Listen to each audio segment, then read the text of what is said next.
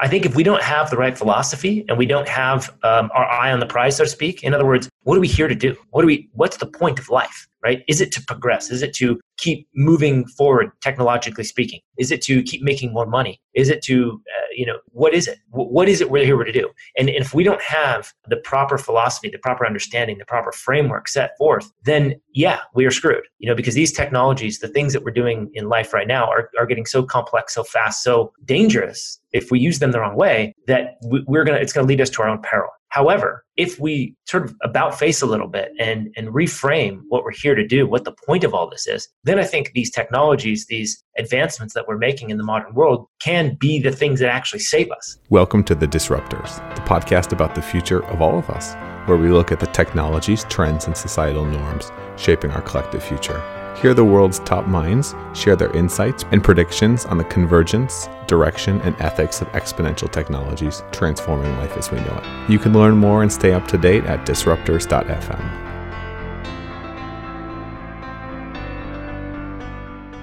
Want to be happier, healthier, live longer? I'm sure I do. And that's why we interviewed the guy talking to the Blue Zone folks, the individuals around the world living longer, better lives than anyone else. Today we've got Jason Prall on the program. He's an anti aging expert and the founder of the Human Longevity Project, an upcoming documentary film, a series that was filmed over two years in 50 locations, nine countries, and three continents that takes us all on an exciting journey around the longest lived, healthiest populations on Earth. After 20 years of health problems, Jason jumped into functional medicine and health. In 2016, he transitioned from integrative disease care to more of a lifestyle medicine. And the Human Longevity Project is a culmination of what he's learned from the leaders around the world when it comes to sleep, diet and nutrition, gut health, DNA and epigenetics, environmental toxins, biohacking, happiness, and much, much more. This one's a wealth of information, guys. Today, we'll discuss the lessons learned from talking to Blue Zone centenarians, what Jason learned about farming and feeding your family, and the problems with conventional agriculture, how genetics and environment influence your health and lifespan, the scary truth about our soil supply and why it may be making us sick, why Jason's excited about the potential of psychedelics, how trauma affects and often causes disease and psychological problems, and why Americans are getting sicker than ever. And now, without further ado, I give you Jason Prall. And I want to apologize. There were points during the episode where Jason's audio wasn't great, but the, the content itself was so valuable that we decided we needed to air this for you guys because you know what? This is information the world should have. If you want to live longer, if you want to be healthier, if you want to be happier, this stuff is transformational. So the audio has a couple of rough patches, but it's easy to understand what's going on, what's happening, and everything. So without further ado, let's jump to Jason. Do you meditate? I know I do, and we've talked about it a ton on the podcast. The benefits are enormous. We had Ariel Garten on the program a while back, and she founded this company called Muse. They make a neurofeedback, i.e., brain sensing device that helps meditators, anyone really, learn to control their mind and quiet their thoughts. The science is great, and neurofeedback helps meditators achieve Zen level results in less time. I'm a big fan of meditation, as you guys probably know, and Muse is hooking listeners up with 15% off when they use our link, disruptors.fm slash muse. That's M U S E. Disruptors.fm slash muse if you want to take your meditation and mind to the next level. And now, let's get on with the program. We choose to go to the moon in this decade and do the other things, not because they are easy, but because they are hard. I got you on the program because of the Human Longevity Project. Tell me what you've been working on and why it's awesome. Yeah, last year we we put out a documentary film series called the Human Longevity Project, where we went around the world to to meet and chat with people in their 90s and 100s to get a sense for really what was contributing to their health in old age. Um, there's been some research done in this area, but you know, from my perspective as a, a health practitioner and, and, really looking into what I feel is causing problems for people in, in the U.S., I think a, a, lot of pieces were missed uh, in the previous works, and particularly in the scientific research world, they don't really look at, at the lifestyle factors that are really contributing to health as we age. So that, that was really what we set out to do: is not really explore areas because I don't really feel like it's an area or a location that is so special, but rather the the culture and the habits that are preserved in, in very specific areas because there is sort of underlying fundamental themes that tend to contribute to health as we age. What would you say are the most important themes? I mean, there's there's so many, right? I think when we look at the, the longevity areas around the world where we tend to see people living into their 90s and 100s fairly successfully, you know, we see a much simpler life. I mean, I think that's really the the, the core factor that I think we can look at, and then from there springs out a number uh, of factors that that contribute to health. You know, namely simplicity of food, growing your own food in and around you, uh, growing up in a social fabric that is conducive to health and well-being. Right. This includes connection and meaning in life, and a, a common shared uh, sense of values, close knit families, and just a sense that, that, that the world is not out to get them, right? They, there's not this competing, this fear-based mentality about the world, you know, and, and I don't think we perceive it that way in the US. We think we're just kind of doing our thing. But if you really stop and think about it, we are constantly chasing things. We, you know, we, we have to succeed. We have to make money. We've got to buy this. We've got to keep up with that. And a lot of this complexity that we've created in our life, as wonderful as it is and as fun as it is, is damaging our health in a number of ways if we really look at what's what's creating these things. It's basically saying, are we kind of screwed? We're in the cities, we're not farming for ourselves, and we're all super busy. I think if we don't have the right philosophy and we don't have um, our eye on the prize, so to speak, in other words, what are we here to do? What are we? What's the point of life? Right? Is it to progress? Is it to keep moving forward, technologically speaking? Is it to keep making more money? Is it to, uh, you know, what is it? What is it we're here to do? And if we don't have the proper philosophy, the proper understanding, the proper framework set forth, then yeah, we are screwed. You know, because these technologies, the things that we're doing in life right now, are, are getting so complex, so fast, so dangerous if we use them the wrong way that we're gonna it's gonna lead us to our own peril. However, if we sort of about face a little bit and, and reframe what we're here to do, what the point of all this is, then I think these technologies, these advancements that we're making in the modern world can be the things that actually save us. So, you know, we're just developing sharper and sharper swords. You know, we just have to figure out how to use them properly for for the means, you know, to, to get to, to where we want to go, right? That's really the key. And if we don't know where we want to go, then we're just going to keep following this path, you know, basically blind, and hopefully it ends well. That's kind of what I see right now. And and, and fortunately, we we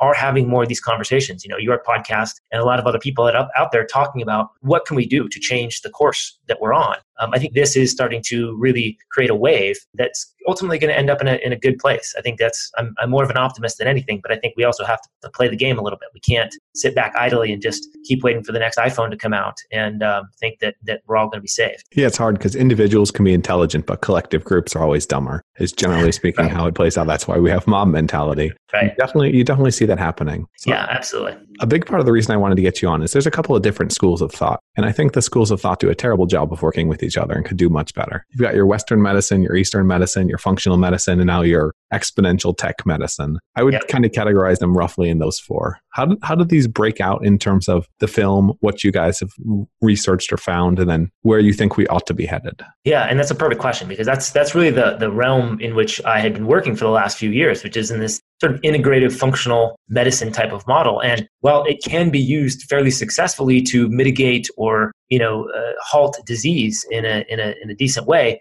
it's not really there to teach health. You know, it, it's just not. Um, this is what society does. This is what families do. This is what education does if it's done the right way. It teaches us how to live, right? If we go to the art of living or Ayurveda, the science of life, right? Those are the sort of frameworks that I think are more appropriate if we want to look at, at where we want to go. You know, and the places that we went, you know, in the mountains of Sardinia and the island of Icaria, and these places have been known for, for their longevity. And they're perfect places because they don't have advanced systems of medicine. They don't have integrative medicine. They don't have functional medicine. They don't have Western medicine. They don't have any of this stuff. And yet they live long, healthy lives. Um, it's not to say that that people don't die early in some instances, especially in the past before electricity, but they also, because of that, really appreciated what they needed to do. Right? We we sort of have this casual mindset, thinking that we can have integrated, functional, Western, or you know whatever kind of medicine come and save us. You know when when something goes wrong, and that can kind of lead to destructive behavior long term. So you know really where we want to go I think, is outside of the medical frameworks that have been created.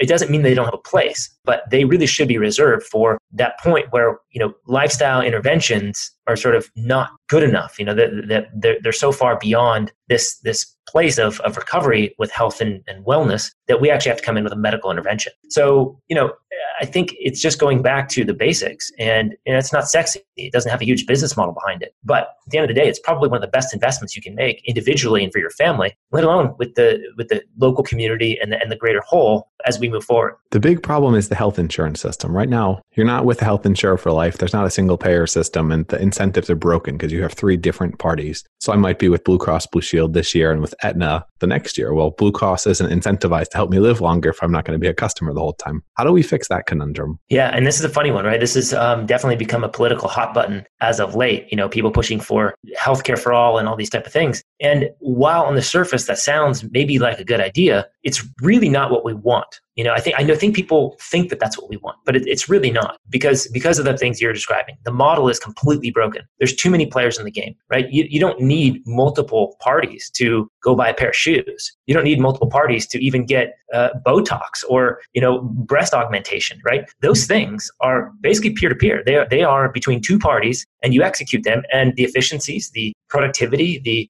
uh, the, the capitalistic nature of that has has been such that that has improved as well as the cost coming down over time. So right there, we can see that even in a sort of medical model, we don't necessarily need a third party system, let alone a governmental system that clearly is non efficient. You know, if we look at the greater whole and what they do, so it's we really have to sort of reframe our thinking in this regard. Just like with you know auto insurance, you know we we we have auto insurance and it can be used uh, effectively. But you know, when you get a flat tire, or you get a, a, broken windshield, or you know, you need to change your oil, you don't call your auto insurance company and, and go through that system. It would be massively inefficient. It would increase costs. It would slow things down. It's just unnecessary. So when it comes to health, we, we should be building in some things for the unknown. We should have catastrophic health insurance. That can be very beneficial, just like if your house burns down or you get into an auto accident. But あ。When it comes to you know going back to a car analogy maintaining your car on a regular basis changing the oil right changing the filters doing the basic things that, that you would do to make sure the car is up and running is the best thing you can do and learning how to drive the car safely. And i would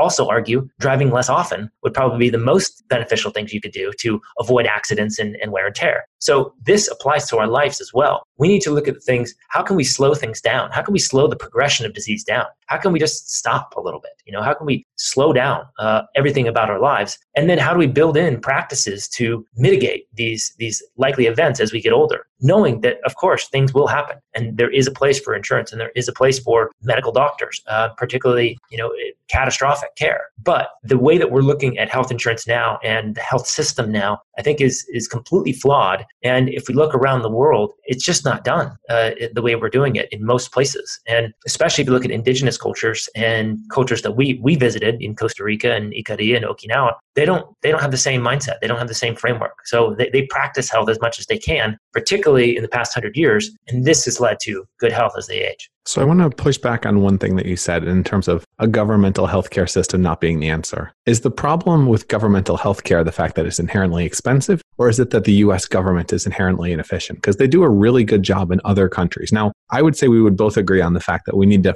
combine Western medicine with functional medicine, and these things need to be covered by a health insurance plan because you want to have prevention and then uh, protection when something goes wrong. You want to be able to fix the problem, but also avoid the problem. Right. But do you not think that? Do you not think? I think about an analogy for driving would be, but we have laws in terms of seatbelts, in terms of emissions, in terms of bumper lights, etc. If we didn't have those laws in place, people aren't incentivized to do this themselves because it may not cost them, it may cost someone else. Do we need to have those regulations? Like, for instance, I lived in Switzerland for a while. My wife is Swiss. And when I needed to buy health insurance, it took five minutes. I could see the numbers and I knew that none of the companies were screwing me because there were a ton of rules in place in terms of what had to be included. Right, right. And so, just so there's a lot there, right? Uh, and I would argue that yes, government is inherently inefficient, at least in the US, the way we have it set up. Now, we are 400 million people in the US, right? We are sort of non homogenous in a way, right? So all these factors definitely come into play. We have different states with different rights and different things going on there. So there's a lot at play here. We also have an aging population, so we have to consider that. But ultimately, I think we have to just get down to the fact that it's not necessary to have government healthcare. Now, we can have it, and it may not, I'm not saying it's not a, a good idea in, in practice or in theory, but it's not necessary. You know, and I can prove that to you just by going around the world. There's plenty of places that don't have any healthcare at all,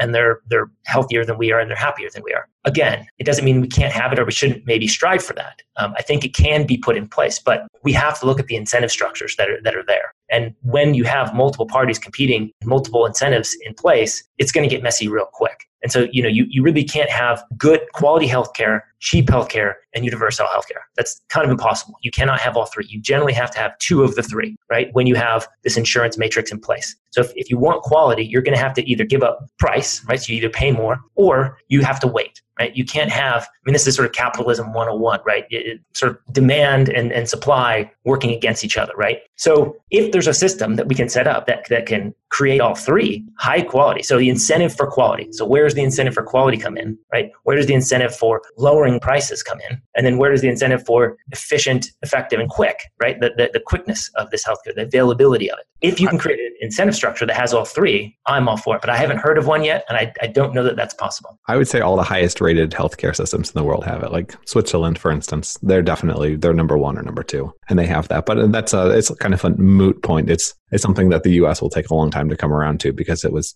built incorrectly from the ground up. In terms of in terms of health though, not just healthcare and fixing people or sick care, but in terms of living longer and slowing aging, what are some of the what are some of the unexpected findings you guys had from the both uh, the project where you went around the world talking with centenarians and well, let's just say very old people and the experts that you guys brought in to consult? Yeah, and, and this is an important factor because you know again, sort of we got you know off on a tangent a little bit about healthcare, healthcare doesn't bring health, does not bring health at all. There's no such thing as, as healthcare delivering health. The only thing that can create health is inside the human body. So, you know, even with integrative and sort of more Eastern philosophies of health, all you're doing is allowing the body to create health within. This is where health comes from. Comes from within. Does not come from a system, does not come from a doctor, doesn't come from anywhere else other than from within. So really that's what we have to look at. You know, and and around the world there was a lot of things that, that came into play. But I think a few of the things that, that came that surprised me a little bit was how the environment affects somebody's health and behavior. And here, here's what I mean by this. So I, I, live in Carlsbad, which is north of San Diego. It's beautiful weather here almost all year round, right? I also know that walking is one of the most beneficial things I can do for my health, both mental, physical, and emotional health. So in theory, because I know that walking is good and the weather is good here, I should be walking all the time. And yet I don't right? So, so what is that? Why is that the case? And then on the other side, when I was in Tallinn, Estonia for about three weeks at a, at a conference, I walked all the time. So my knowledge didn't change. And yet my behavior changed drastically. I, I walked literally, I mean, I think I took uh, an Uber or cab like twice in three weeks. I walked everywhere else. And it was because the environment was conducive for my behavior to change. The environment that I was sort of staying in was conducive for me to walk around. And so I behaved totally differently. So this is, I think, what caught me off guard a little bit is that when we went to Costa Rica, for example, I noticed that I was so much more calm and serene, right? Their, their sort of slogan is pura vida, right? Pure life and just living this for pure life. And so when we were there, my behavior was very different. My mental behavior, my thought patterns, my emotional states, uh, my sense of time uh, changed. So this is what I think was a big takeaway for me was going to these places and recognizing that when you're in these places, you behave differently, you think differently, you feel differently, you, you operate completely differently. And so it really comes down to, you know, and a good example this is New York City, right? If anybody's been to New York City, you go there and it's like things are moving quickly, right? You can't slow down and kind of take this nice gentle stroll through through downtown Manhattan, right? It's sort of the, the buzz is all around you, and in, in, a way, it's electric. It feels cool. It's great. But on the other side, it, you have to realize the environment's changing you. It's dictating your behavior. So I think that was a big one. We talk now a lot about. Um, sorry, this is really loud right here. Um, we talk now a lot about slowing down right? And meditation and breath work and yoga and some of these things. And that's great to, to get into those practices. But if we look at our daily lives, we're still running a mile a minute. We feel like we're late for everything. We've got things popping up on our phones left and right. We've got emails to answer. It never stops, right? So the environment that we've really set up is not necessarily conducive toward a healthy, long life. So I think that was a big one for me to sort of recognize in the moment in time when we were there. I think the other one was the fact that it was taking historical context of, of the research, right? So a, a lot of the research that's done on these places looks at what they're doing today. And while that may be important, if you're talking to a 100 year old, you got to recognize that they were born in 18, 1918. So that means, and, and most of them didn't have electricity until 1960, 1970. So that means 50 years of their life, they lived without electricity. That means no refrigeration, no freezers, no transportation of goods as we know it today. They lived a complete no, no lighting, no overhead lighting that we now know is disrupting circadian rhythm and causing all kinds of sleep issues. So they lived in a very different way. So just hearing those stories of the past and how they lived, you know, how they gave birth, how they how they raised children, how they grew food and, and all these things was very, very eye-opening to hear from people over and over again because we don't have really the context to think about those things in our modern world. And it makes it really, really hard to do any type of health studies You've got different blue zones essentially across the world. Two things that seem to be common, at least looking from the outside, would be nice weather and lots of sex. Do you think that plays into the plays into the health cards? I, I think it can. I think nice weather tends to facilitate more activity outside, uh, allows you to grow foods. So yeah, I think I think it can. Now, can we live a long time in colder parts of the world? Probably, but it's going to be a little bit more difficult, especially with technology the way it is now. Sex, hundred percent. I mean, this is a well-known healthy activity on a number of levels, but I think it's probably beyond just the actual physical sex component because we have a lot of sex here in the U.S., but it's not the same, right? It's it's it's more of the connection, it's more of the meaning, it's more of the the love and, and compassion and everything that goes behind the sex that they're having there, which is that their communities, their their groups are much more tightly knit. They're they're connected. They they have lifelong partnerships. So it's it's just a little bit different, I think, the way that they operate. And it's hard to really put into words until you go there and you see that they're all talking to each other. They're all connecting. They're all friends. They've been friends for a long time. They go and make a, a, point just to meet up and talk. Right? We don't. They don't need all these distractions that we have in our in our modern world. So yeah, I, there's a lot of things that you can look at that say that that suggest that there's similarities between the regions. But fundamentally, I think we all know what healthy living is if we just tune in a little bit because we can feel it. You know, we feel it when we feel good, right? When we're happy, when we are content, when we are satisfied, when we are in a state of compassion and and connected to everybody around us. So there's there's a lot of things that, that come into play that with regard to their their similarities. But ultimately it's very basic, simple living. Most people don't associate emotions with internal biology. Can you break that down a little bit in terms of what you guys learned? I mean, this is this is a huge one. This isn't something we actually dove into much with our with our uh, film series because it's almost like cancer, right? If I were to talk to a lot of them about cancer, which I kind of did sometimes, they kind of look at me like, no, it doesn't exist. You know, it's, it's not something that we have. Or sleep issues, right? I'd say, you know, anybody have trouble sleeping? They look at me like I'm crazy, right? Or digestive issues. So when something's not a problem, it's almost like it's not even in their purview. It's not in their psyche. So something like emotional issues, emotional traumas, etc., wasn't really a big factor for them. So they, they really couldn't comment on it, so to speak. But in our Western world, it's a huge problem. And I would argue that it's the most important problem that we have to address, which is, again, why something like uh, healthcare systems aren't really designed to, to address this type of stuff. You know, if you look at the work of Carl Jung, Ken Wilber, even Freud, there's a lot of, of things that we can learn from these things, from these their, their work that suggests that we have so much trauma coming in from childhood and even even that we can inherit from our parents or grandparents. This is now shown in the science as well. So we're we're taking on this massive burden, particularly in the West, of emotional traumas because of splitting of the household, parenting not necessarily done in a way that is conducive for healthy uh, development of the psyche. This is showing up later in life uh, for for almost all of us in some fashion, and this is contributing to autoimmune diseases, cancers, heart disease, you name it, diabetes. This this emotional trauma shifts our nervous system to act from a place of security, safety because of fear,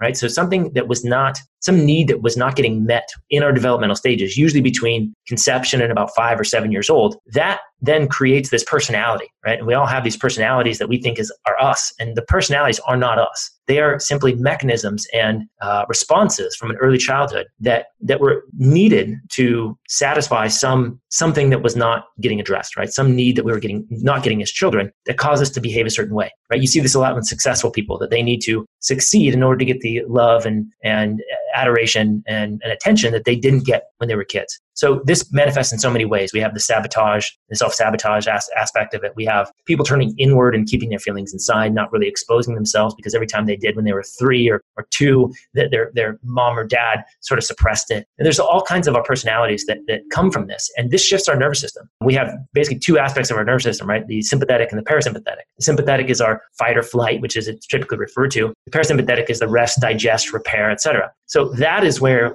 health is sort of regained or recharged is in this repair aspect of the nervous system. Typically happens when we sleep but you know as long as we're not in sympathetic overdrive through, throughout the day then we have a chance to sort of maintain health. Most of us are so shunted over to the sympathetic side of, of the nervous system that it is nothing but destruction essentially. This is where everything sort of breaks down and over time that will be so great that, that we can't repair and recover as fast as we need to and thus disease takes hold. Um, and you see this this model show up in all kinds of uh, Eastern philosophies, in Ayurveda, in Chinese medicine, in indigenous cultures. It's it's all over the place, but we just don't seem to really want to grasp it here. And again, there's there's very uh, there's a ton of work done by Ken Wilber. He's probably one of the, the experts I would refer to most on this aspect. The traumas really are a fundamental component to uh, our disease processes that we're seeing today, and it's not that they, they that they cause these things individually. They are one component, and I would I would argue that they're the base component of our diseases, and then we throw on all the other things in our lifestyle that that add on to that fact. I would argue about the traumas being the base component because I, I find it very hard to believe that there wouldn't be trauma in the blue zones and it would just be so much worse in Western culture. I would I would guess it's much more of a there are issues, but it's the body's ability to heal. So stress and then mitochondrial adaptation and basically the efficiency of your body to deal with what's coming in. That yeah, makes, but that's, yeah, that's, a, that's the problem. Yeah, that's the problem is that stress is, there's no such, I mean, the way we define stress, we have to clarify that a little bit because we have stressors, right? The things that, that initiate a stress response. But then we have our ability to handle stress, right? And that's what we don't have. We don't have the ability to handle stress as well because we are, we have the emotional traumas running in the background. It's like a, it's like a, a program running in the background of your computer. It's just, it's not going to be as efficient. So th- this, if you have proper development, most traumas occur between conception and four or five years old. So if you have proper childhood development, like you see in these in these sort of blue zones or areas where people are healthy, they have a way to develop these children much better than we do. We have so many kids now that have so many developmental traumas. And, and these are these are simple things. I mean, just take for example breastfeeding, right?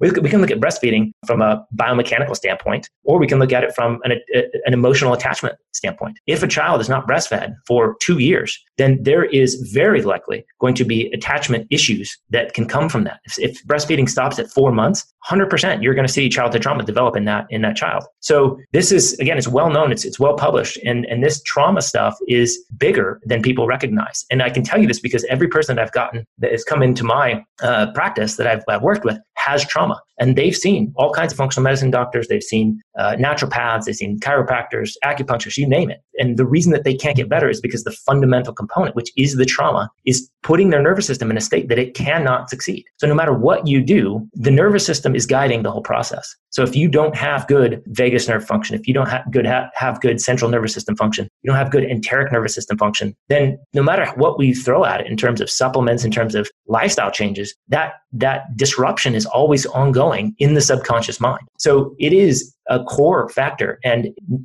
I can only say this because I've worked with it so many times that it's not a matter of fixing the diet and getting more exercise and changing the lifestyle. That is huge. And it, we need to do that as well because those could be added stressors to the load. But the fundamental characteristic is, is that trauma. And you just don't see that in these blue zones. They have a proper developmental function for children because they're growing up in the household, because they have mom and dad nearby typically, because they have constant care, breastfeeding, etc., that that is not as much of an issue that we as we see here in the West. How much of that is self-selection though? People are that are coming to you already have the trauma and they're able to recognize trauma based off of what it's the same thing with psychologists. People recognize things whether or not they happened because they're looking for that versus I'm going to bet that just about everyone went through some type of traumatic event. Yep. The question isn't whether or not they went through it. The question is how they came out the other end and did it negatively imprint itself on them. Yeah, and, I would, and here's the thing. So when we have these traumas, what we do is we develop adaptations to them, right? These these mechanisms of personality that that protect us, right? And and that is undoubtedly you're correct. That I think everybody comes grows up with this stuff. The key is can we get to the resolution, and how bad is it in that in that early childhood? If somebody was sexually abused at two years old, they're probably not going to have a memory of it that's conscious and it's still going to massively affect them such that they have to get some sort of therapies and this can absolutely manifest in an autoimmune disease and, and these various other diseases in fact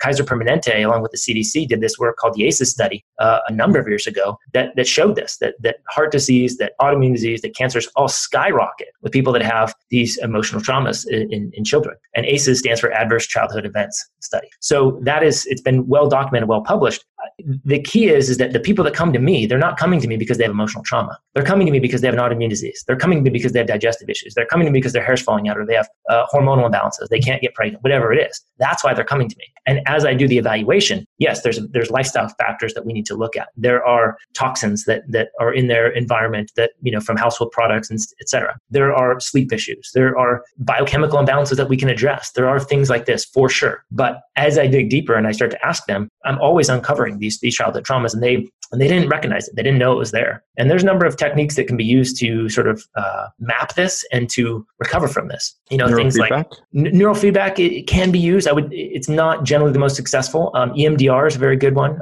You know, tapping or EFT, emotional freedom technique, is a very common and used thing. Uh, hypnotherapy. I love hypnotherapy. I think that's a very successful tool. There's a number of things like this that, that can be used. Um, but but ultimately, those are the things that when they get resolved, everything else becomes easier because those are the things that are guiding your behavior, your thought processes, your emotions, right? So we have, I don't know how many thousands of thoughts per day that are popping into our head. Just if you watch people, you'll see certain people that have this, this bias, this tendency towards this sort of negative view on the world, right? This sort of lens that they look through is so negative. They're always seeking the danger and the fear. That's coming from a childhood uh, response. That's an adaptation to a childhood trauma. So this is always ongoing in, in people, and we have to recognize what that is for us. And so as we get resolution to those traumas, then the nervous system changes, the thoughts change, the emotions change. And now why this person is eating such and such or doing such and such that they know is sort of harmful to them, now they can change. But without that, that shift in the subconscious, that that change and that resolution of the trauma, it's very, very difficult, almost impossible to get these changes. In fact, that's what the ACEs study, that's how it was born, was I think they were doing a weight loss study or something to that effect. And they they there was a certain portion of the of the study group that wasn't able to complete the study. And so they asked them, they were trying to figure out why they were unable to even complete the study. And what they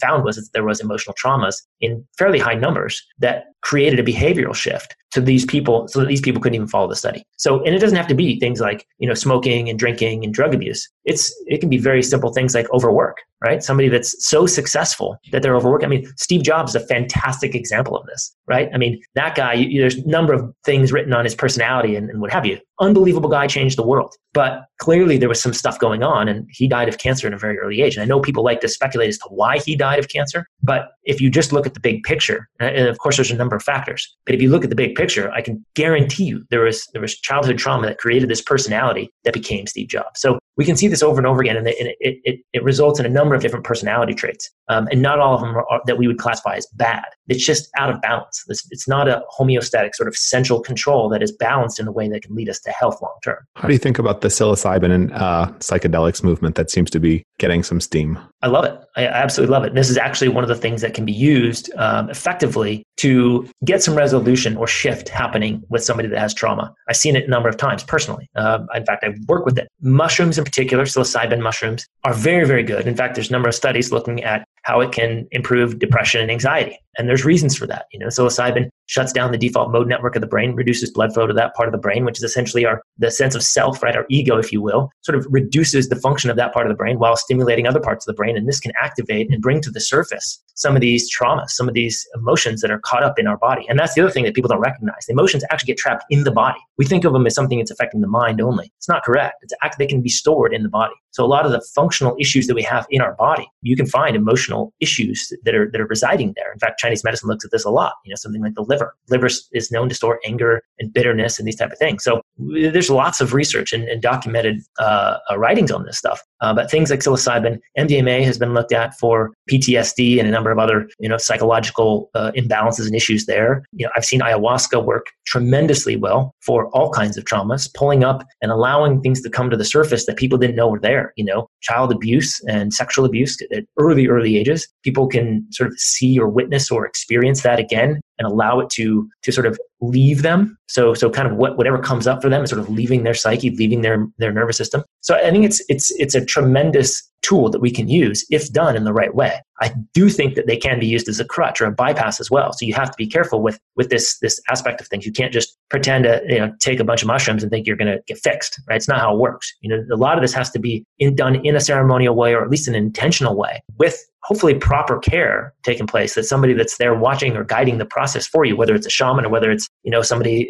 in the new medical uh, studies that are being done by places like MAPS and others that's the way it should be used i think it has to be used effectively with the right intention going in you know they always say set and setting I, I, do think that is critical for, for the use of these type of things. But but I, I don't even like the word psychedelic to be honest. Um, I think there are psychedelics which I would classify as sort of LSD and, and, ketamine and some of these other sort of chemical manufactured medicines or psychedelics. But to me, something like medicinal mushrooms or ayahuasca or iboga, which is now used for all kinds of, of uh, drug addictions, I think those are more plant medicines. And I say that because they are natural, they are not chemically derived or altered. They're naturally growing, and there does seem to be a little bit difference in how they effectively impact the, the human psyche and the human body. It, you know, there's a, a medicine called yahe that's done in the Colombian tradition. And this thing is a purge, purgative. It's you purge, you have diarrhea, you vomit, and it is more of a body. It affects the body more so than I would say the the, the mind or the psyche. And so they work in different ways. And these ancient uh, cultures and these these traditions know how to use them effectively.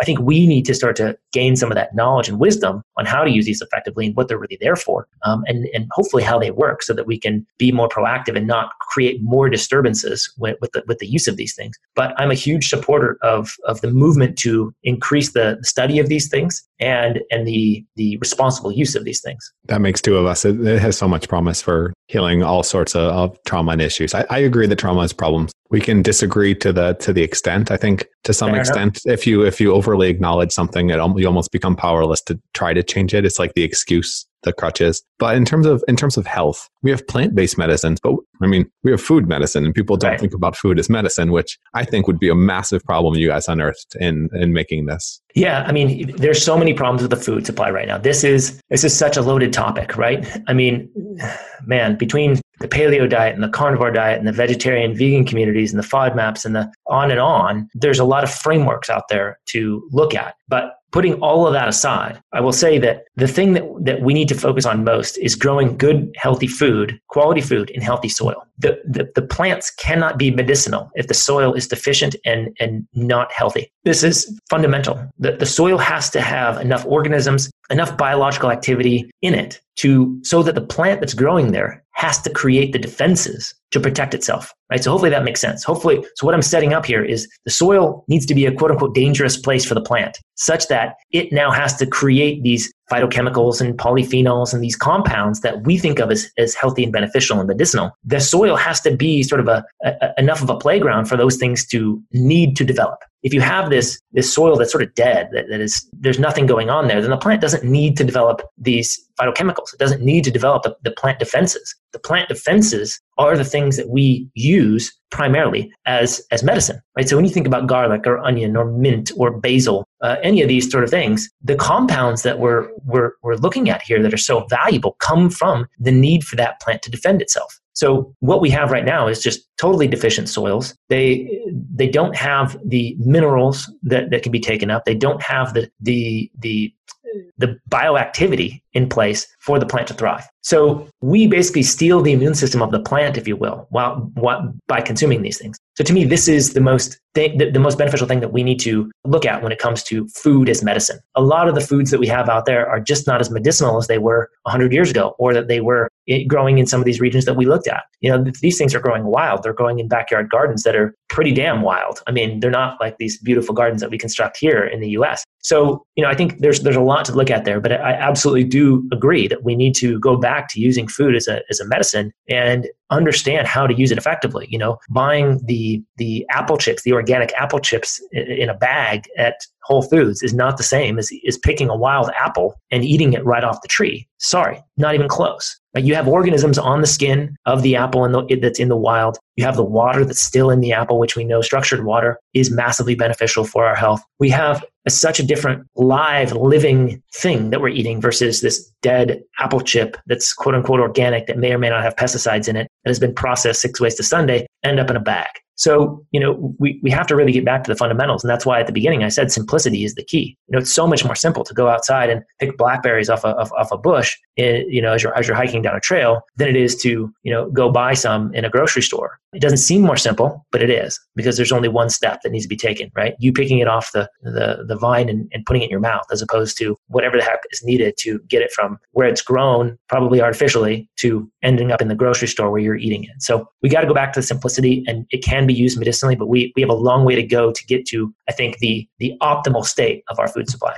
I'd agree, but let's play devil's advocate. If people had to find their food or farm their food themselves, at least 90% of the population dies within two years because Absolutely. they can't handle it. And the, the space wise, I mean, New York City would just be a massive fight of people trying to get to the land. How do we Absolutely. do how do we do farming, modern farming, based off of what we know in a more sustainable way, both for the environment, for humans, but then also it's got to be economic as well? Yeah, I think you're absolutely right. And, and the point is not to say we have to get to optimal or else you know nothing works. But we do need to create an, an optimal understanding, right? If we can at least get this this frame of reference to what is optimal, then we can at least move as close as we can to that, that point, right? Just and the reason I say that is because people think that they're if they just go to the store and buy organic food, that that's then I'm as good as it gets. It's not close, right? So we don't know what where that food was grown, how it was shipped, what it was washed with, you know, if there's any preservatives or anything used in that process. So the, the starting point, I think, is we just have to get back to growing some some of our food ourselves. And people that in a in a high rise apartment in New York City say it's impossible. You you can get a pot. You can put some really good soil in there with all kinds of microorganisms, and you can grow some some basil or some tomatoes or whatever it is, some carrots. You can start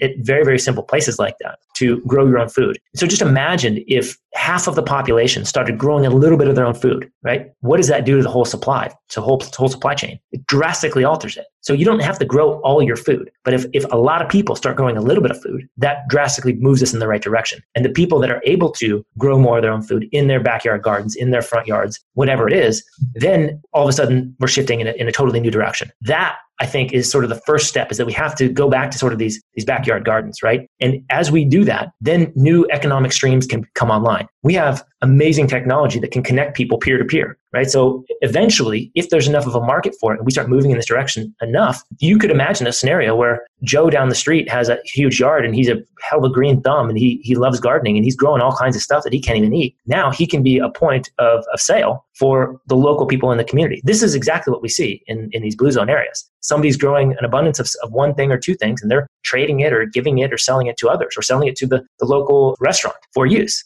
So we just don't have enough, we haven't decentralized the food supply enough to, for these economic streams to become viable. You can definitely imagine a scenario, especially with things like, like Airbnb and, and Uber in place right now. We can easily imagine a scenario where this food system becomes decentralized enough that new streams of, of business can, can come from this that will be much more efficient, much more cost effective, much healthier, and completely destroy these these these food giants that are that are dominating the market right now. But let's say you are growing your own food in, in an apartment or in your house. You're growing maybe one hundredth of one thousandth of a percent of what you'll eat for the year. I, I think the future of food is, is twofold is most likely city based farms. So having having what you're eating close to where you're eating it is ideal. And then for larger scale stuff, I think we're moving quite quickly towards a, a clean meat future where we we lab grow meat just for the the numerous ethical reasons. Those would probably be larger scale facilities. Yeah, I think I think you're 100% right on the on the community farming or community gardening aspect. We're seeing those pop up all over the place. And that's absolutely going to be the case. But again, before that, you know, just just from a business standpoint, if we don't have people that understand the value of buying that stuff and understand the, the, the quality difference, then that will be hard pressed to take off in any in, in most places other than than these sort of West Coast based sort of Portland, Oregon type places that I'm familiar with. We have to build an awareness about the difference between getting your food from a, a community garden that's grown ethically and locally and seasonally compared to what you find at Whole Foods. So we, we have to keep shifting the narrative and, and creating an understanding of, of the difference between the two. When it comes to meat, I am deathly afraid of, of this new meat stuff that we're creating in labs. It is completely against all of biology to create something in a lab like this and have it be successful. So I am I'm definitely not in favor of that. Um, I, I, I hope that we go back to a more rural form of meat growing and consuming and transporting. Because what we're doing now with the factory farms is absolutely horrendous, uh, both to the animals, to the land, and to our health. But I definitely do not subscribe to the idea that growing anything in a lab is going to be effective uh, solution for us at any point. And I, I, would argue that it would cause more health issues faster to the point where we would reject it so quick. Why do you think that is? I, I think that's pers- personally, I think that's kind of dogma, but I'm curious to hear your reasons. Uh, because I'm I'm a believer in nature. I believe nature figures out the best way to do things, and as we start tweaking and, and modifying things, we lose the essence, the magic that nature has already figured out. We think that things are so mechanical that we can just replicate them and duplicate them in a lab, but it doesn't work that way. Not, all the naturalists uh, have shown that this is the case. That we can't sort of play the hand of God and think that there's no unintended consequences because we don't understand all the, the nuances that go into creating a live organism. We cannot create live organisms other than by birth. This is, that's it. You know, every attempt for us to do this results in crazy genetic modifications that we don't understand yet. So because we don't understand the consequences, I have no doubt that we'll move forward in this. I, I bet you, I would be willing to bet that people are not going to buy into the scale that will allow it to move forward. And if they do, it will just result in in poor health outcomes. So right now, most of the third world doesn't have access to meat, and certainly not enough. That's why that's why they're very deficient. If you look in the past, the reason why Asian cultures are short is they didn't have as much access to meat and protein. Going forward, that's a major problem as these com- countries become more and more economically successful. But today, it's something like 10%, 18% of, of carbon emissions or fossil fuel emissions come from fa- come from farming. I don't think people are going to go forward. They're not going to go full vegan. We've we've seen that people people aren't going to do that. They, they want meat. How do you? There, there's no way to handle meat at a large scale, completely pasteurized system if you have to take into account the demand now, increasing demand, and then all the new countries coming online. Yeah, I mean, I think we have to ask ourselves what's the what's the point? What's the goal? You know, if we look at the blue zones, every single person that I talked to that was over the age of 90, with the exception of one, there was one guy in Costa Rica that was about six feet tall. Every other one of them was about literally from four foot five to about five foot two, probably in that range, maybe even shorter than four foot five. 105 year old Julio, uh, I've got a picture with him. I, I, look like an absolute giant. I'm only 5'10, 175 pounds. I look like an absolute different species than this guy. So, you know, to say that we need to be tall or we need to be big, I, I don't know. What's, what's the point, right? So being short doesn't necessarily equate to anything bad in my mind. 105 year old Julio was riding a bike and he was short as hell and he actually doesn't eat meat. He, he ate meat when his wife, his wife was alive. And then as the meat started to change, uh, he's like, I don't even eat it anymore. You couldn't pay me to eat that stuff. So, you know, I, don't know that meat is a necessity in terms of long, you know, long life or health.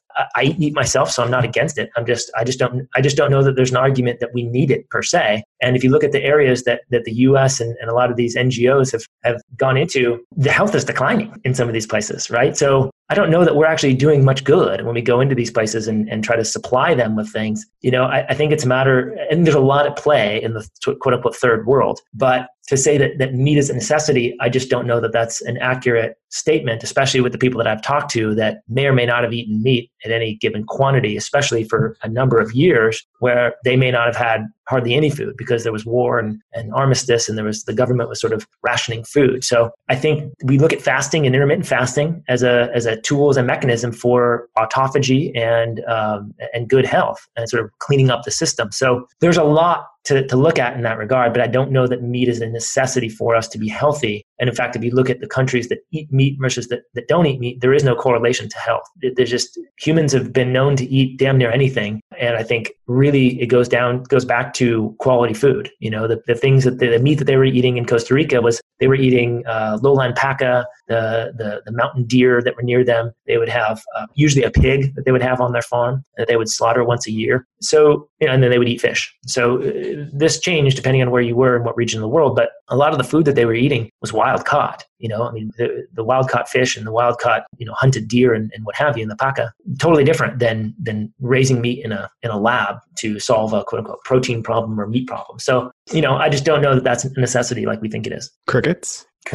I mean, I'm not a cricket eater, but it's totally viable if that's if that's an option. It seems like that could be a really good way to go because we found soy is not that great for for human beings, especially males. Having a better protein source would be good. Yeah, I mean, and this is another. It kind of I agree with the soy aspect, but at the same time, you look at Okinawa and Japan; they eat tons of soy. And what we look at when we look at soy, we have to look at the fact that in the past 30 or 40 years in the West, it's it's been hybridized. It's been it's GMO soy that's just completely doused with pesticides and herbicides and fungicides and rodenticides. So those things I think we have to look at is it organic, grown in good soil, soy that is processed in a way that is not going to harm us. And if you look at the soy we've eaten, we've broken every rule. We grow it in poor soil. It's loaded with, with chemicals before we even get it. We process the heck out of it, you know, and, and then we consume it in quantities and in ways that are not necessarily beneficial. So I think there is ways to eat all foods. We just have to recognize how to grow them, how to process them, and how to eat them. Even things like bread. You know, we're seeing so much gluten and bread issues in the West, but they ate tons of bread in, in Italy, tons of bread. That was the fundamental component to all their meals for the when, when these people were growing up.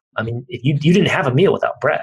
Um, it was laughable. So now, now, so so we have to look at that and go, what, what's what's changed, right? So, and and then beans, another one. You know, beans are not really thought of as something all that healthy, except for maybe by the vegetarian vegan community here in the West. But I don't see a lot of people looking at beans saying this is a really good food, and yet that was a primary source of food of protein and fiber in in Costa Rica uh, as well as in Italy. So you know these things that we think are bad or maybe not aren't as good. I think we just have to go back to how they're grown. Again, it's simplicity. It's following the laws of nature. And if we do these things, then I think we're, we're going to find that we have a lot more source of protein, a source of food than than we thought. That we don't have to grow these massive wheat fields and soy fields and you know all this crap that that we're growing here in the U.S. and cornfields in horrible ways and producing with horrible technologies and processing methods to produce processed chemically laden foods that we then consume and then we blame the corn. So I think we just have to look at all these things in a different way. And this is part of the reason why we made this film is because they completely destroy the dogma, the, this, this thought process that we have in the West that corn is bad, wheat is bad,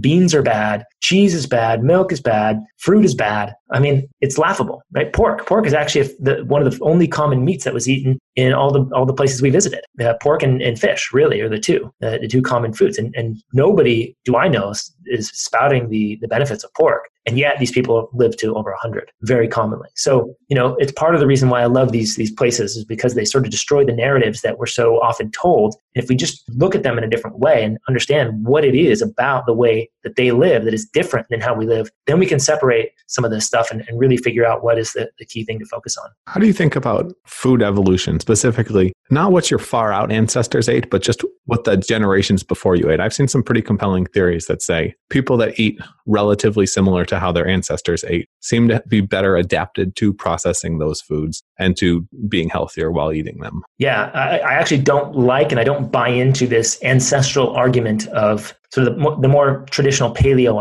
ideas. No, no, not, pa- not paleo, not right, paleo. So, right. Yeah, I'll get to you. But I just want to sort of start there and say that, that I don't believe that we need to go back 10,000 years and say, okay, that's how we, that we ate and we were healthy. Therefore, we got to go back there. I think that's ridiculous because you actually have healthy people around the world today that don't eat like that. So I do think that there is an evolution of food that we can look at to, to model from. And I do think that eating similar to your ancestry is probably a good idea. And what I mean by that is, and this is hard for us in, in the US because we're so, I mean, we're all mutts, right? We don't have a homogenous sort of lineage like they do in some of these areas. And this actually gets to a lot of the sort of blue zone areas, why they might be so unique in, in, a, in, a, in one regard, which is to say that most of them are islands. Uh, Costa Rica is a little peninsula, but even Michel Poulain, who's the demographer to identify these places, he actually would look for these characteristics in around the world as a starting point to say, okay, maybe that's the next, you know, statistically, statistically significant area that I need to look at. Because the island preserves what? It pre- preserves the lineage, the, the gene, preserves the, the genetic heritage, and it also preserves the culture. So it preserves the, the ways of life that, that they've sort of figured out over generations that would keep that group of people healthy, right? So if you look at the, the way that they lived in the mountains of Sardinia versus how they live in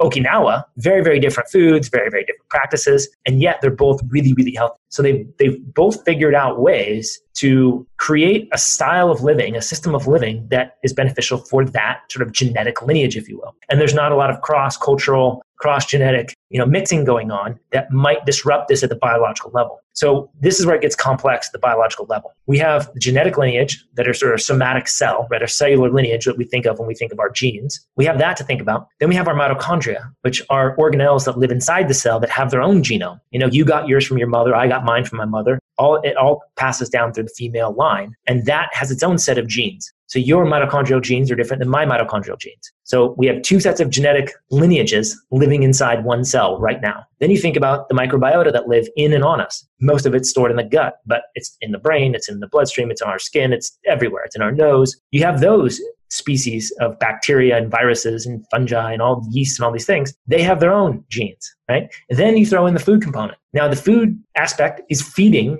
and contributing uh, signals, if you will, messages to our various genomes, our mitochondrial genes, our, our somatic cell genes, and the, the, the genes of the, of the biome that lives within us. So it's sort of feeding or communicating to them, but then it also has its own genome, right? If you eat an apple, it has its own genes that are talking to our other genomes. So we have so many genomes working in conjunction that it gets really, really messy really, really quick. And if you take somebody like me that has just a ton of North European lineage, but it's all over the map, right? It's it's it's everywhere. How do you really sort through that? And I think you just have to figure out something that is sort of in line with the area that you might be more prominently from. So if I'm in Northern European, you know, there's a lot of different food cultures that, that are from there, but we can kind of get a sense of some of the things that they would eat and consume and some of the things that they wouldn't, right? Pineapple's probably not a thing that they were eating a lot of in Northern Europe 300 years ago. So I think there's some truth to that, but I also think that, that things are so complex now. I'm living in San Diego, which is completely different than my, you know, Northern European heritage. So how do we factor that in too, right? And I'm in inside most of the time as opposed to they were outside most of the time. So it just gets messy real quick. So without confusing things too much, I think you just have to go back. Again, I think the most important thing is to go back and get organic, simple food grown in good soil, hopefully near you, perhaps seasonally, eaten in the correct window of time so that you're not eating at 4 a.m. and then also at midnight and all these things. There's a time factor of eating and then how much you're eating. So there's there's more I think there's bigger levers to pull if we focus on getting the essence of quality food eaten in the correct daily window and not overabundance of anything in particular. I think that is the, the starting point. And then you can start to feel out, yeah, maybe, you know, potatoes and, and, you know, cabbage and, you know, these type of things are more likely to do well with me because I'm Northern European, you know, carrots and some of these type of root vegetables. Perhaps that's something to look at, you know, maybe more cheeses and more meats and stews and these type of things in the winter. So I think you can play around with that stuff, but I don't know that that, that is a, the optimal starting point. Again, I think you got to go back to how clean can you get your food and, and from how quality of soil is it coming? And also, how is it being processed? I think those are the main starting points. And if you want to simplify all this for future generations, it's time to start inbreeding again, guys. Great news. but uh, in, in all seriousness, um, if you had to give three to five recommendations, things that you saw across the board that were the most beneficial, it can be health, it can be eating, it can be family, social circles, etc. What would your recommendations be and why? I would say simplify your life and everything that, that's around you, right? Simplify your, your clothes closets, simplify your cleaning products, simplify just go around your house and simplify. We don't need as many things as we think. That's a very good place to start uh, because we have all this extra sort of mental and emotional baggage that comes with a lot of those things anyway. I would say any any disrupted relationship you have in your life, whether it's with a boss or a mother or a brother or whatever it is, a wife or a husband, try to rectify those or eliminate those. And a lot of people, uh, you know, don't like this idea of getting rid of relationships, but if if there's a toxic relationship, even if it sort of goes unsaid or undiscussed, it, it does affect us in a profound way. And I've seen people completely heal from pretty severe chronic issues by fixing a relationship or getting rid of that relationship. So it's very, very powerful. So it's a see if there's anything big in your life right now that you can focus on to, to remedy that. Uh, another one is sleep. This is where we repair, recover, regenerate, heal is during the sleep process. So make sure that you're sleeping well. And that can be, there's a lot of things that can go into sleep, but I would say fix your lighting environment. That's the number one thing. So go outside in the morning and get light in your eyes. That sets your circadian clock, get your brain operating on the right time of day, and it will help you fall asleep at night. And then the last part of that is to uh, reduce any artificial lighting at night such that you can get it as dark as possible. You can use orange light bulbs, you can use orange glasses to protect against sort of the blue blue light at night. Those are the, probably the two components for sleep that I would recommend. Blue uh, filters on your blue filter apps on your phone absolutely. and laptop as well. Yep, yep, huge. Yeah, and especially if you're on them a lot, right? It just saves your eyes uh, long term. So I think that's important. I think get outside, get outside and get in touch with the earth. So whether it be barefoot or you know what have you, gardening or any of those things, going to the beach. I have a beach right here. It's something that I love that I have access to. Just getting outside into nature. We know that even going uh, looking at a picture of nature so it can be a painting of nature, a photo of nature in your house, changes the, the way your brain operates. It changes the, the brainwave state. So going out into nature in, in you know Japan, they call it Shinrin Yoku, which is you just getting outside, forest bathing. So that's just a big one, I think, for us now in our modern world because we're stuck inside so much. Is just to get outside as much as you can, whether it's hot, cold, or rainy. Just get out there and get in touch with the earth again. It will shift your anxiety, your depression, any of these sort of racing thoughts, calm you down. It's it's very very powerful. Um, and I think the last one is that we haven't touched on maybe is is to focus on water, getting good clean water. Uh, this can be a hard one for a lot of people, especially if they're living in a city. But know that the public water supply in most places is worse than you think. There are pharmaceutical drug residues and metabolites in these waters. There are uh, chemicals. Uh, there are metals. There's there's all kinds of crap in these waters and it's really, really detrimental to your health, especially long term. And I used to work in the engineering field, and we used to actually go to wastewater treatment plants to help them be more efficient. And so I've seen the processes that these wastewater treatment plants go through, and I've seen what they do, and they don't get rid of most of the things that we want them to get rid of. So I, th- I think finding a good, clean source of water, hopefully spring water, drinking out of glass water bottles, these type of things is very, very important uh, over the long haul. Grab a filter for your sink as well. Never Absolutely. Hurts. Yes. I think that's super helpful. What technology are you most excited about? Good question. I would say there's a lot I'm excited about, honestly. I like the idea of self driving cars. I think that's going to be a game changer in a lot of ways. I think that'd be really cool. I don't think of the Uber, I don't think that's going to, I don't think in the Uber sense, but I think that there's a possibility that that can radically shift how we operate in cities. Down the line, I don't think a self driving car in and of itself is that remarkable, except to say that as we start to develop ideas around it, I think that could be really cool. Um, I like a lot of the, the tracking devices that we have that can track biomarkers for us. You know, we have some of these sleep trackers now, which are very beneficial and heart rate variability and these type of things. But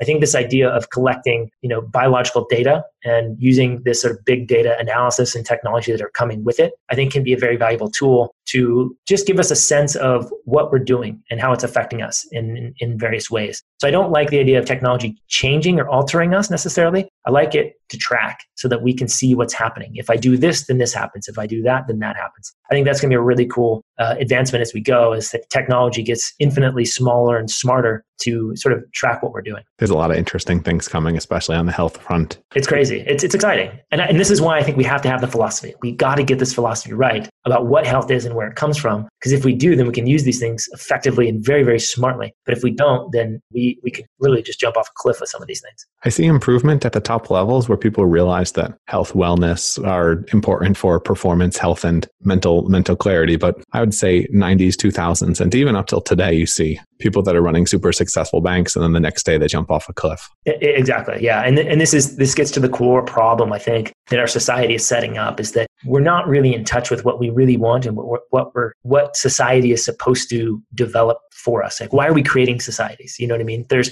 there's places around the world that have much higher happiness indexes than we do that are much you, you can call them second or third world countries. You know, you go to Costa Rica in some of these villages. I mean, they look drab and terrible and yet you spend some time there and you're, you're just beyond happy because you have everything you need and you're operating in a way that is just more conducive to to being happy so yeah, I think you're right. I think we're, we're, there's a lot of things that we're doing that aren't necessarily in alignment with who we are as individuals and as a society. So I think if we can get back in touch with that a little bit, then we don't have to uh, be afraid of technology or afraid of progress. I think this is fine. We just have to have a better direction and to think about it consciously. I think that's a big a big part Absolutely. of it. Jason, Absolutely. where's the best place for people to find you and learn more about what you do? Uh, they can go to humanlongevityfilm.com. If they enter that email address, they'll get episode one of the series for free. We'll just mail that right to them. And then they can find me on social media on Facebook, I'm just at Jason Prall or the Human Longevity Project uh, as well. So, human longevity, how long do you think you'll make it? You know, it's funny. I don't really care. Um, my my goal is to be happy every single day. So if I can accumulate a lot of happy days and being in the moment, then that's really my goal. You know, I think if I live to 150 and I hate my life the whole way, I think what's the what's the point of that? So I just want to be happy and enjoy the moment and, and live each day as, as much as I can and hopefully accumulate as much of those as I can. That's great feedback, especially for people listening to this. There's a lot of high performers. And occasionally it takes some, it, it's pretty valuable to see what you want and just what, what you need to be happy. Absolutely. Awesome. Thanks for coming today, Jason. Hope you guys have liked this. It's been a, it's been a fun one for me. And uh, until next time, you know where to find us. Again, disruptors.fm. We switch in the branding, guys. It was Fringe FM until we found out there were some crazy UFO chasers there. And we we were getting some negative negative press and reactions on that. So disruptors.fm. Welcome to the Disruptors podcast where we get the most awesome folks. Cheers. If you want more of the Disruptors, you can subscribe to the podcast on iTunes or go to disruptors.fm, where you'll find tons of audio and video interview stories with leaders in the fields of genetics, cryptocurrency, longevity, AI, space, VR, and much, much more. You can also follow me on Twitter at MattWardIO. If you enjoyed the show, please leave a quick review on iTunes at disruptors.fm slash iTunes to help more people discover the podcast and help us make a bigger impact.